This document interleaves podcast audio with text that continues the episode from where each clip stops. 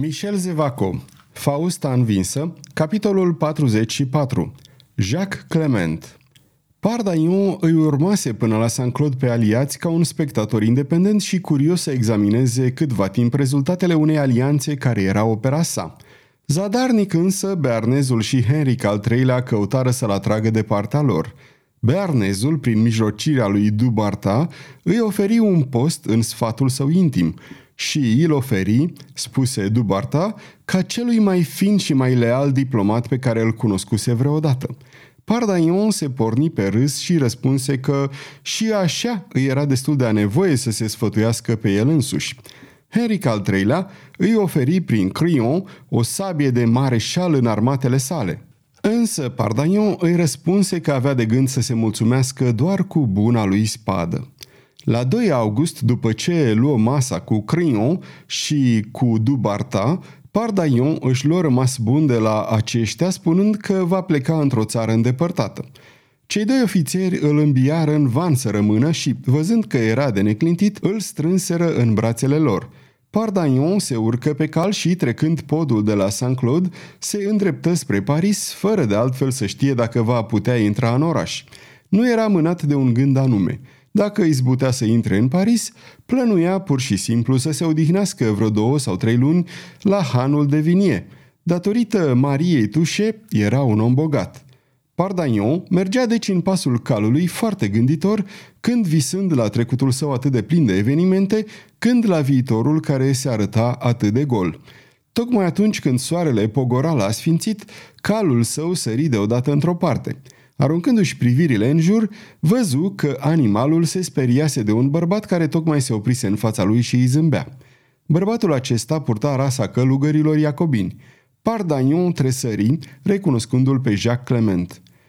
Unde te duci, dragă prietene?" exclamă Jacques Clement cu un glas atât de limpede, atât de răsunător și de voios încât Pardagnon rămase mirat și se gândi. Asta înseamnă că a renunțat. Mă duc la Paris, zise el cu un glas tare. Nu te-am văzut niciodată zâmbind astfel, ești așadar fericit? Peste poate, prietene, dragul meu prieten. Ei, ei, exclamă cavalerul uimit, și de unde vii? Din împărăția dragostei, zise Jacques Clement. Drace, să-ți fie de bine și unde te duci? La moarte, răspunse Jacques Clement. Pardaion rămase deodată ca înghețat. Îl privi mai bine pe călugăr și în ochii lui strălucitori întrevăzu un abis. Sub văpaia obrajilor întrevăzu paloarea spectrală a unui om care își sacrifică viața. Dar, reluă Jacques Clement făcând cu ochiul într-un fel malițios, cum vei intra în Paris? Hai, lasă-mă să-ți fac un serviciu cu totul neînsemnat. Ia medalia asta. Cu ajutorul ei, nu numai că vei putea trece porțile, dar vei putea umbla pretutindeni în Paris. Pardagnon luă medalia. Își puse o mână pe umărul călugărului și îi spuse Ascultă-mă, taci, îl întrerupse cu glas înfundat Jacques Clement, ai cărui ochi se stinseră deodată devenind sticloși. Nimic pe lumea asta, înțelegi? Nimic nu mă poate împiedica să merg unde mă duc. Pardagnon aruncă o privire asupra călugărului și pe chipul înflăcărat al acestuia citi o hotărâre atât de implacabilă încât înțelese că, într-adevăr, orice vorbă ar fi fost de prisos. Își luă deci în puține cuvinte rămas bun de la Jacques Clement, se urcă iarăși pe cal și porni pe drumul spre Paris, unde, într-adevăr, datorită medaliei călugărului, izbuti să intre fără greutate – Trebuie să știm că Parlamentul din Paris fusese arestat în întregime la o lună după moartea ducelui de Ghiz. Or, în lunile care urmară, nefericiții consilieri, nemai având nicio speranță de a fi puși în libertate de către rege, își petrecură timpul încercând să corespondeze cu el. Erau însă supravegheați îndeaproape. În cele din urmă, pe la sfârșitul lunii iulie, un consilier bolnav ceru să-i se aducă un duhovnic – acest duhovnic era un călugăr capucin pe care Consiliul îl trase de limbă cu dibăcie. Capucinul mărturisi că era cu sufletul de partea regelui. Consilierul mărturisi atunci că nu era bolnav și îl întrebă pe duhovnic dacă ar vrea să-și ia sarcina de a-i transmite regelui câteva scrisori. Capucinul acceptă cu entuziasm, plecă ascunzând scrisorile sub anteriu și le duse direct lui Mayen, unde se ținea un sfat la care asista ducesa de Montpensier. Aceste fapte se petreceau la 31 iulie. Ducele de Mayen citi cu glas tare scrisorile și adăugă că era necesar ca ele să fie arse. Trebuie să îi le trimitem lui Valois, exclamă ducesa de Montpensier. Domnilor, vă asigur că suntem salvați, că peste trei zile Parisul nu va mai fi asediat și că mâine ne vom putea ruga diavolului pentru mântuirea sufletului lui Irod. În aceeași seară, Jacques Clement avea scrisorile. Marie de Montpensier rămăsese cu el toată noaptea aceea și o parte din ziua următoare fără îndoială că folosi din plin aceste ceasuri pentru a-și desfășura un plan de asasinat pe care tânărul călugăr îl pricepu în cele din urmă, deoarece porni la drum. Tocmai scrisorile consilierilor întemnițați în Bastilia le purta Jacques Clement la Saint-Claude, dar mai purta cu el și pumnalul pe care, la miezul nopții, în capela Iacobinilor, un înger îl aruncase la picioare. Ajuns la Saint-Claude, prima grijă a lui Jacques Clement fu să ia informații despre rege. Regele era la Meudon, unde bearnezul își stabilise cartierul general. Călugărul se înfățișă la casa în care locuia Henric de Valois. Intrarea casei era păzită de 50 de oameni.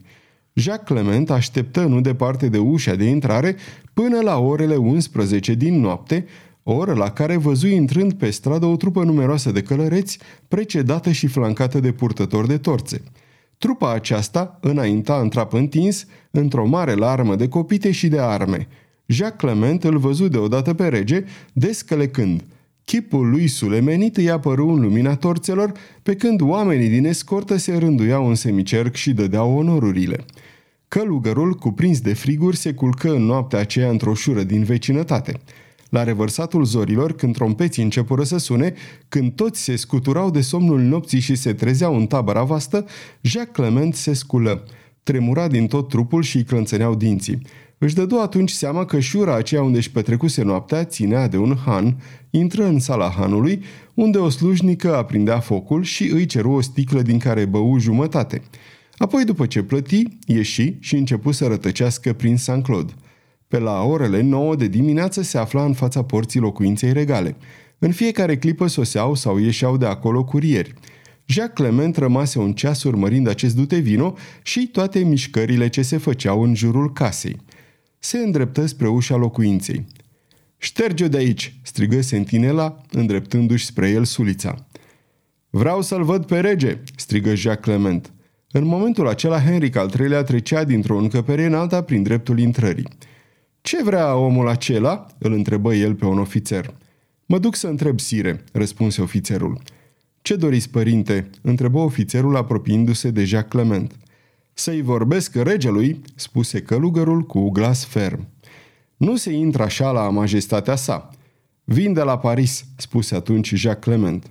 Primejduindu-mi viața, îi aduc regelui scrisori de mare însemnătate. Scrisori de la Paris? O, oh, asta e cu totul altceva. Dați-mi-le mie, domnule, dați-mi-le. Jacques Clement scoase de sub rasă un pachet format din șapte sau opt scrisori, luă una la întâmplare și o întinse ofițerului spunându-i Regele să o citească pe aceasta. Dacă socoate că merită o steneala, mă va chema, dar jur că numai eu singur îi le voi înmâna pe celelalte. Ofițerul, convins că omul nu voia să scape un bun prilej de a fi răsplătit, aprobă cu un semn din cap și duse scrisoarea lui Henric al III-lea. Jacques Clement rămase câteva minute în fața intrării sub ochii gărzilor. Ofițerul reapăru și îi făcu semn. Călugărul își îndreptă spinarea. În încăperea unde fusese introdus, îl văzu pe Henric al III-lea așezat într-un jilț și înconjurat de vreo zece dintre ofițerii lui principali. Regele abia catadixi să arunce o privire asupra călugărului și cu un ton apatic întrebă. Se pare că mai ai și alte scrisori, dă-le. Sire, răspunse Jacques Clement cu glas forțat, scăzut și răgușit, cu un glas care îi făcu să freamăte pe cei de față. Sire, scrisorile nu înseamnă nimic. Ceea ce am a vă spune este totul. Vorbește deci, vii de la Paris, ai intrat în Bastilia. Sire, nu pot vorbi decât între patru ochi cu majestatea voastră. Ceea ce am de spus este de o importanță vitală. Henric al III-lea făcut un gest. Ofițerii șovăiră, dar regele repetă gestul fără să scoată o vorbă. Ei ieșiră. Jacques Clement îi urmări din ochi. Ușa se închise în urma lor. Iată scrisorile, sire, spuse Jacques Clement, care îi întinse un pachet. Regele începu să scoată pecețile și să citească prima scrisoare spunând Bine, foarte bine, o, dar este admirabil și domnia ta, jupâne, ce mai ai de adăugat te as... Un țipăt cumplit țâșni din gâtlejul regelui, întrerupându-i fraza. Văzuse un pumnal în mâna călugărului care, cu chipul schimonosit, înspăimântător, se apleca asupra lui, rostind cu glas tunător.